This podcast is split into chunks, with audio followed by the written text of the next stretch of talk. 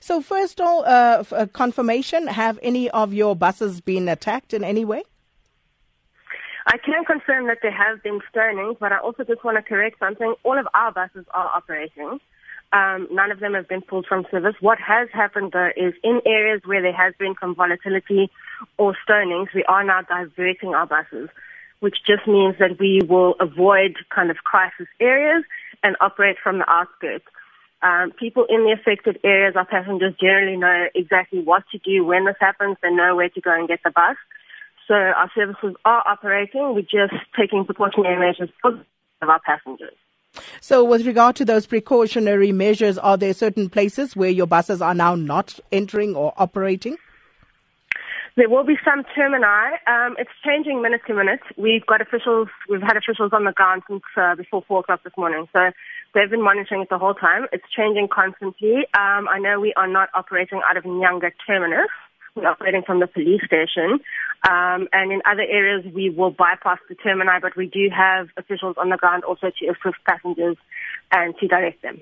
Uh, morning, Sakina. Well, it's business as usual today, just like the taxi owners undertook yesterday that uh, they will be monitoring all these major routes in Soshanguve and uh, particularly one of the major arteries in the city and one of the roads that uh, uh ex- experience huge traffic volumes.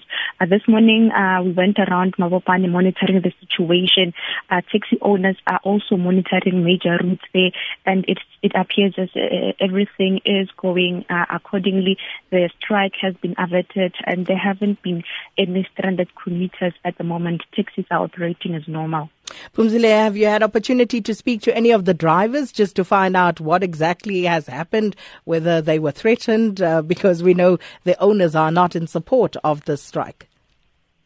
Well, uh, we speak, some, most of them were reluctant to talk, or more especially that their bosses were there monitoring them aliens this morning, but they did say that they had no choice because uh, they can't go to, to, to the union buildings uh, because they don't own those taxis. They actually belong to their bosses. And if someone says my taxi is not going to the union buildings today, then there's nothing you can do about it. They were hoping that um, their bosses would be on board because uh, they complain that they want they have to share these traffic fines. If the city is not doing anything, then they have the, bosses also have to also step step in and and share the fines. But it's not happening.